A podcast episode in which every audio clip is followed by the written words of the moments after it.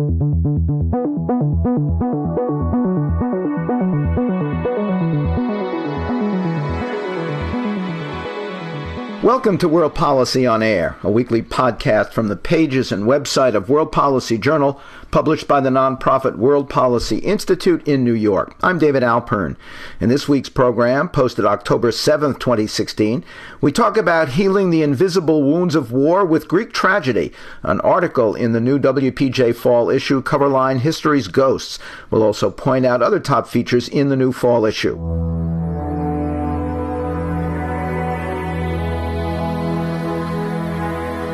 You're listening to World Policy on Air. Now, this. When a man suffers without end in sight and takes no pleasure in living his life day to day wishing for death, he should not live out all his years. It is pitiful when men hold on to false hopes. A great man must live in honor or die an honorable death.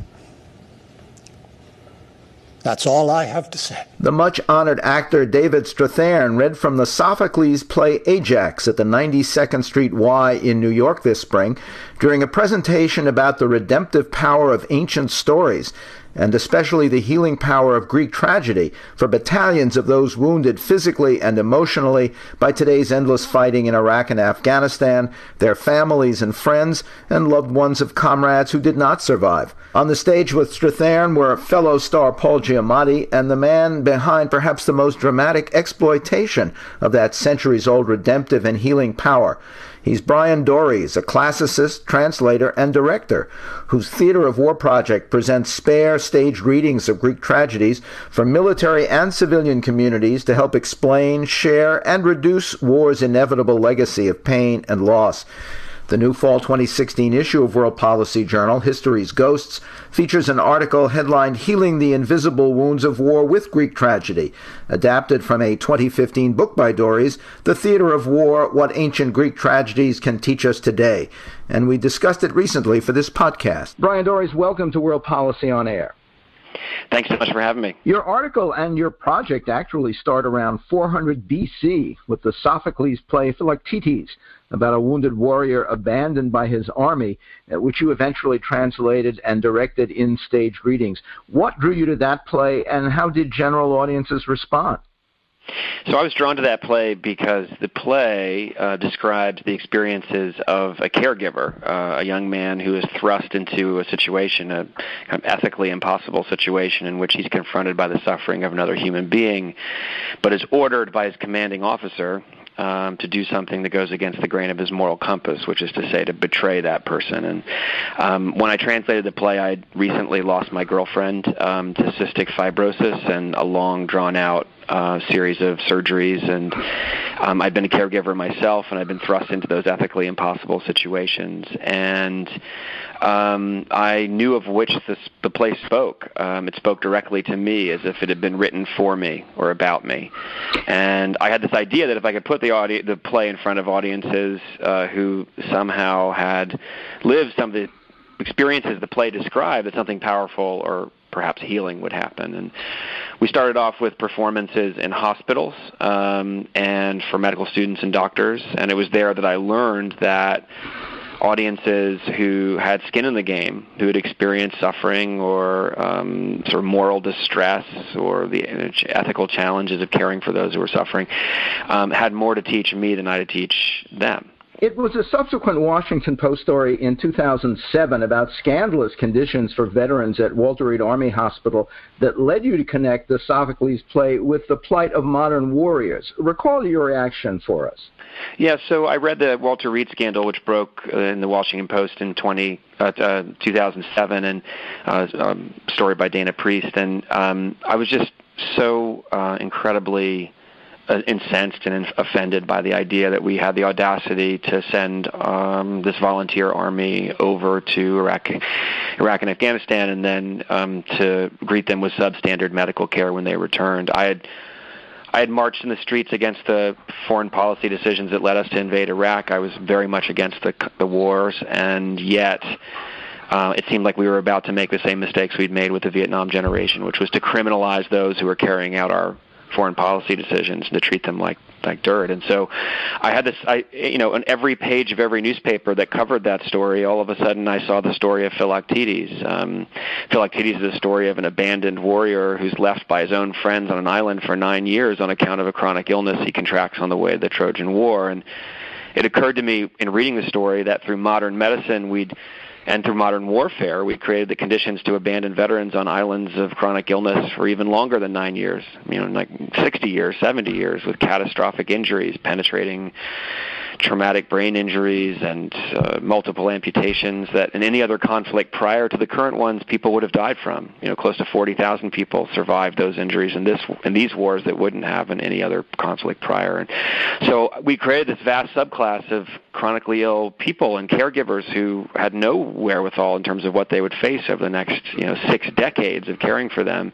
So I got this idea if I could simply put this play Philoctetes in front of veterans and their families who were struggling with these issues that that maybe would be of help. And um, I didn't know anyone in the military when I started. I didn't know anyone active duty, and it took a long time to convince anyone that it would be a good idea and to let us in. But eventually, we got our first audience of uh, 400 Marines about a year and a half later uh, in San Diego. And uh, how did you get to the Marines?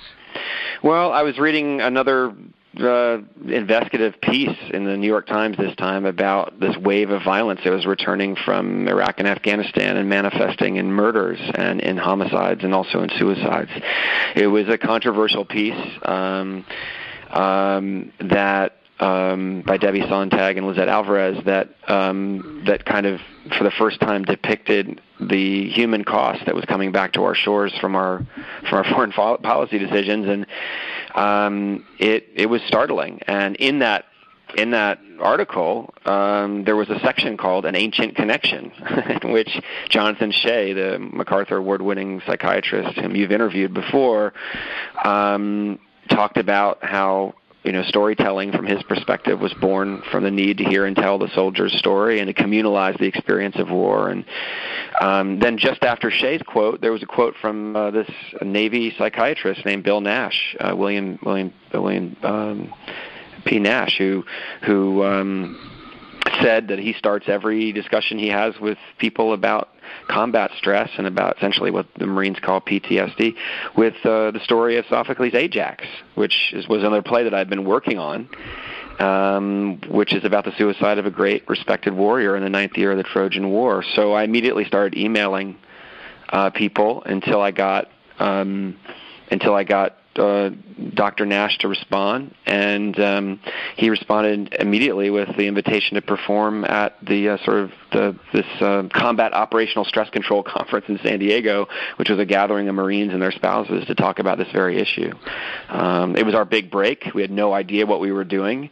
We we brought six actors out to San Diego, including Jesse Eisenberg and David Strathairn and others, and we performed six scenes from. Um, from Ajax and Philoctetes, these two ancient Greek war plays by Sophocles. And we scheduled a 45 minute discussion, and the discussion lasted three and a half hours and had to be cut off after midnight, uh, close to midnight. And um, more than 50 people stood up and quoted lines from Sophocles' plays from memory and then related them to the most harrowing personal stories they'd let, never shared in private, let alone in front of 400 of their peers. And we discovered at this critical juncture uh, when it was perceived to be a kind of career-ending gesture in the military to talk about your own struggle with invisible wounds, that we had stumbled across a very powerful ancient tool. At the end came a standing ovation, but also angry confrontation that you saw as catharsis. Well, I mean, look. So we had yes, we had a big standing ovation. People were listening with a level of attention I'd never seen in the commercial or nonprofit theater, you know, and, and never will, because you know every word was of life and death significance to that audience. It's not it's not like we go to the theater and and expect to have lives saved um, by people recognizing themselves and the characters on stage, though I'm sure it happens. Um, people jumped to their feet. The Marines were extremely polite and extremely warm, and I thought, well, we must have touched a nerve. And we did. We touched multiple nerves. We touched nerves that made people I think, feel relief, relief to discover they weren't alone in feeling the things that were described in these 2,500 year old plays. But we also touched nerves where people were very uncomfortable. Um, they were uncomfortable with the fact that there was so much work to be done to help people who were struggling, and they were frustrated that people weren't using the resources that Congress had appropriated billions of dollars to create. And um, so we had some arguments in the audience, and we, you know, we since learned how to actually frame the discussion so that it doesn't result in, in shouting. But, um, but we validate everybody's perspective, and we try to find a way to create a space where actually people can voice their opinions, no matter how angry. And um, you know, a, a, a, general stood up after a very early performance of Theater of War and answered a question that I ask all audiences, which is, why do you think Sophocles wrote this play? And the general said um, that Sophocles wrote the play to to comfort the afflicted and to afflict the comfortable. Um, and that's what happened that first night. I mean, we had a lot of comfort. But we also had the uncomfortable affliction of, of just the, the gargantuan task ahead. I mean, t- time was not our friend, and there were a lot of people suffering in silence, and a lot of people leaving the military, um, you know, in undesirable circumstances to unsupportive communities at a time where we didn't really have a handle on what this was. We should remind audi- uh, our audience that uh, Sophocles himself was a general for many, many years, uh, elected to that rank uh, by his followers, that some of the angriest people in that first reading were the wives of generals who thought their husbands were somehow being devalued uh, as leaders of uh, the conflict that had produced these problems. Uh, but you learned the next morning that there were actually three generals in the back, and that, that seemed to add some significance to what you had done. Yeah, I mean, I, everyone in the audience had been communicating in this highly coded way. I think, you know, on on behalf of the fact that there were generals sitting there listening in the back row, everyone communicating with was communicating with them just indirectly. And I think one of the things that's most powerful about the form, and this is probably what was happening in the ancient world as well, because we knew the generals sat up front in thrones in the uh, ancient context in the theater of Dionysus um, when the plays were performed in the fifth century BC, um, is that it gives there's a kind of boundary dissolution that occurs when you've when you approach an audience with this level of intensity of emotion. And uh, all of a sudden because we're all human we're all on an even playing field and and we know the project is working when the lowest ranking person in the room is speaking the truth in front of the most powerful. And it's being heard and validated and acknowledged. So you know, we just did a performance um, we just did a performance um, on Sunday night uh, at National Geographic, where we had in D.C. in the audience the chairman of the Joint Chiefs of Staff, the secretary of the VA, British and Greek ambassadors, all kinds of high-ranking people. We also had a hundred or more wounded soldiers from the Warrior Transition Unit and from the Wounded Warrior Regiment from the Marine Corps.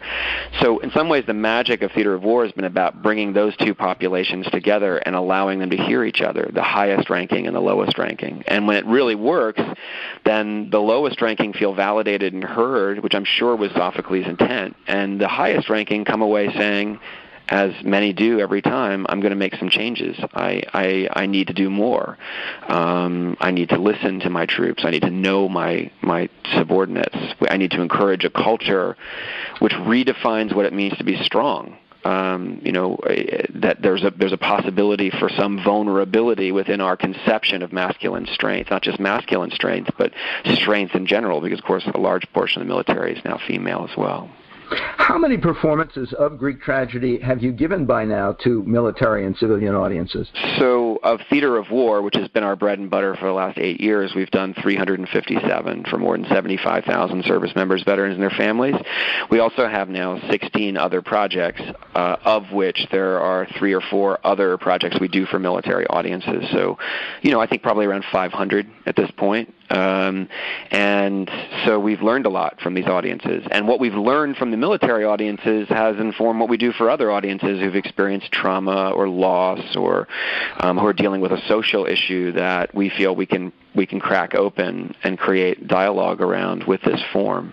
Um, you know, whether we like it or not, the U.S. military is a is a vast social experiment um, and anyone who's come into contact with it understands that. I mean, I know my own hometown in Virginia wouldn't have been integrated racially had it not been for the military. Um, and I think you know with with in terms of gay rights, in terms of transgender rights, women's rights, um, although the military can be perceived as a, a kind of bastion of conservative values, really it's this it's this melting pot where you know individual identity isn't the primary um, uh, primary importance. Um, it's a larger mission, and so what results is these vast, these incredible advancements, um, for better and for worse, uh, advancements in weaponry, advancements in how we kill people, but also advancements in terms of social justice, advancements in terms of our understanding of mental health. And I think in, we have never had a cohort of individuals this large in the modern era returning to a scientific community that wants to understand the contours of what mental these types of invisible wounds are. And so um, we're having this paradigm shifting moment in our understanding of trauma and PTSD and traumatic brain injury because of unfortunately because of the tragedies that you know, many of our service members and their families have faced. Where does this project go next? The major performance is scheduled. Yeah, so Theater of War just performed at National Geographic. Um, we're performing at the University of Virginia this coming week for the 50th anniversary of the Na- National Endowment for the Humanities, um, and we have, you know, performances scheduled, you know, at least a year out all over the country and the world. Um, we just came back from Edinburgh where we performed. Um, we've um, we're in conversations with actually the House of Commons to do it um, for Parliament in in the UK. we're now breaking into other countries countries, Australia, New Zealand. Um, so Theater of War is, is moving out in all these incredible directions. But I'll just say that our other projects, which have been based on Theater of War, um, are even more exciting. Um, we're, launching a project this coming weekend in uh, Ferguson, Missouri, called Antigone and Ferguson. Well, we will be performing um, uh, Sophocles' Antigone in the high school that Mike Brown attended before he was shot, um, and in a Black Lives Matter, you know, uh, safe church um, in Ferguson um, for a split audience of the African American community and law enforcement. And we're going to have a 33-person gospel choir singing the choruses of Antigone, and 10 of those 33 individuals singing the choruses of Antigone set to gospel are police officers and police officers' wives. Wow. And we're going to facilitate a discussion that we hope will bring empathy and understanding. We're not expecting a kumbaya moment, but we are expecting people to hear each other, to see the roles that we're all playing, to acknowledge that we are playing roles, and to and to hear each other out. And um, that project is already now booked in Baltimore uh, in December. You know, we'll take it to other cities that desperately need this dialogue, this humanizing dialogue. We also have a project on gun violence that's premiering at the uh, Brooklyn Public Library, um, which we see as a direct offshoot of Theater of War. These are other theaters of war, as you might imagine, unfortunately. And, yep. and so um, we'll be performing a p- play by Euripides called The Madness of Hercules. We're calling it Hercules in Brooklyn, the project. And um, we're going to have a major hip hop artist playing um, Hercules, and we've engaged all of the um, in this play about this very obscure play by a, a Euripides about an angry man with an invincible weapon uh, namely Hercules, who goes on a killing spree and ultimately kills not just his enemies but his own family point blank with his invincible weapon. And it's not just about that act, but it's about how the community responds to that act. Because when confronted by the community, um, or when he confronts the community that has witnessed this unthinkable violence, instead of turning him into a pariah, his his his friends say, "You must share the pollution of what you've done with your friends." And that's a radically different response to violence than I think we, you know, in terms of our, our incarceration rates and how we th- think about what we do to people who perpetrate violence uh, in this country. Um, and it's going to raise lots of questions about what's our ethical and moral responsibility as citizens when unthinkable violence occurs. There must be a website that the people can go to to see yeah. where you're performing. What is Yeah, that? so we're all over the country. If you if you Google Theater of War, you'll find our website. But if you um, our the name of the company is Outside the Wire, which is the umbrella company under which these 17 projects, including Theater of War, all fall. And the website is um, www.outsidethewirellc.com. Is there a role for the new technology here, DVDs, YouTube videos, social media variations, or does the ancient drama work best when there are live actors and a live audience that can see, hear, and no. feel yeah. one another's responses?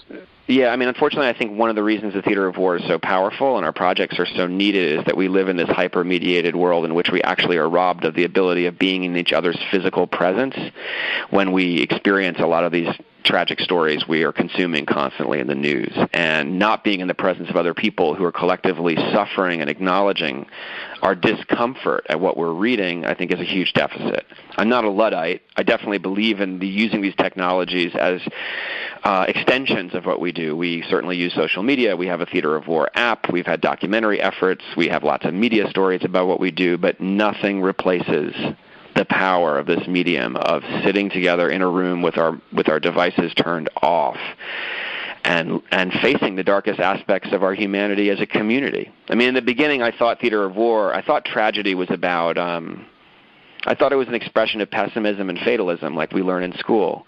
And the plays are pessimistic and fatalistic, but it, as it turns out, that's not the response they provoke in audiences. I think today, but also in the ancient world, what they what they provoke is a sense of relief and morale building, and I think awareness, and hopefully a kind of hypervigilance. You know, not not not to go home and pessimistically hang our heads at the futility of human agency or lack thereof, but to be aware enough to think about the fact that we might have a slim chance of making a decision that will avert violence or destruction before it's too late.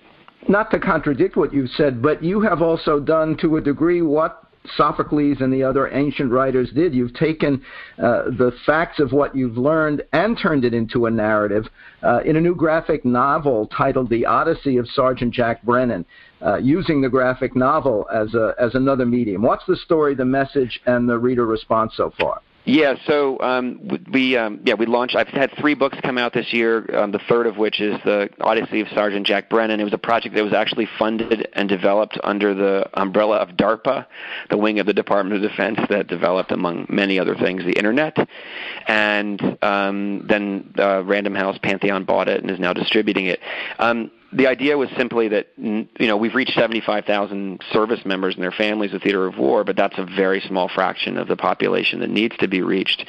So we developed this as an extension. It's not going to replace a theatrical performance, but it might provoke a similar type of conversation. So we adapted Homer's Odyssey, and the the, the um, graphic novel is a retelling of Homer's Odyssey from the perspective of a Marine sergeant to his infantry squad on their last night in Kyrgyzstan in 2011, following a particularly bloody deployment um, to Afghanistan. And he tells them in his own language, in the Marines' language, his version of the Odyssey, hence it's called Sergeant Brennan's Odyssey, um, and only the parts of the Odyssey that he feels are germane to their the challenges they'll face on their journey home. But the central metaphor of the Odyssey, as I'm sure everyone knows, is that it's possible to spend, you could be home and feel lost at sea. You can spend 20 years trying to get home and realize it's not the place you left or that you're not the person who left it. And um, all of the things that seem kind of fantastical and um, you know like magical, uh, um, you know, um, fantasy in the in the Odyssey actually are these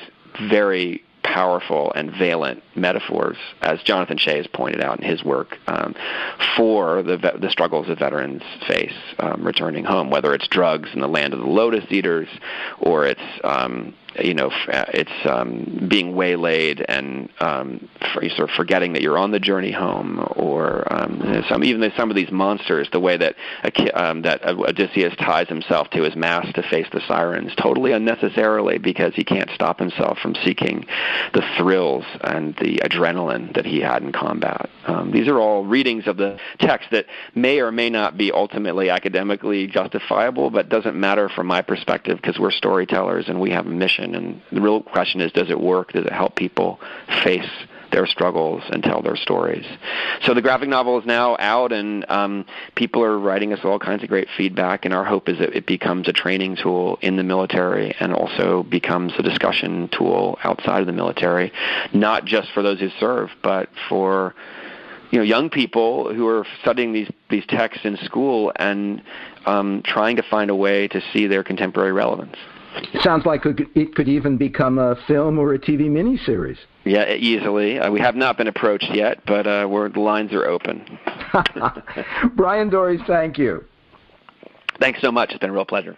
Bryan Doerries is a classicist, translator, and director whose Theater of War project presents staged readings of Greek tragedies for military and civilian communities to help explain, share, and reduce war's inevitable legacy of pain and loss. The new fall 2016 issue of World Policy Journal, History's Ghosts, features an article headlined Healing the Invisible Wounds of War with Greek Tragedy, adapted from a 2015 book by Doerries, The Theater of War What Ancient Greek Tragedies Can Teach Us Today, from Knopf. His other books include All That You've Seen Here Is God, new versions of four Greek tragedies from vintage last year, and this year's The Odyssey of Sergeant Jack Brennan from Pantheon.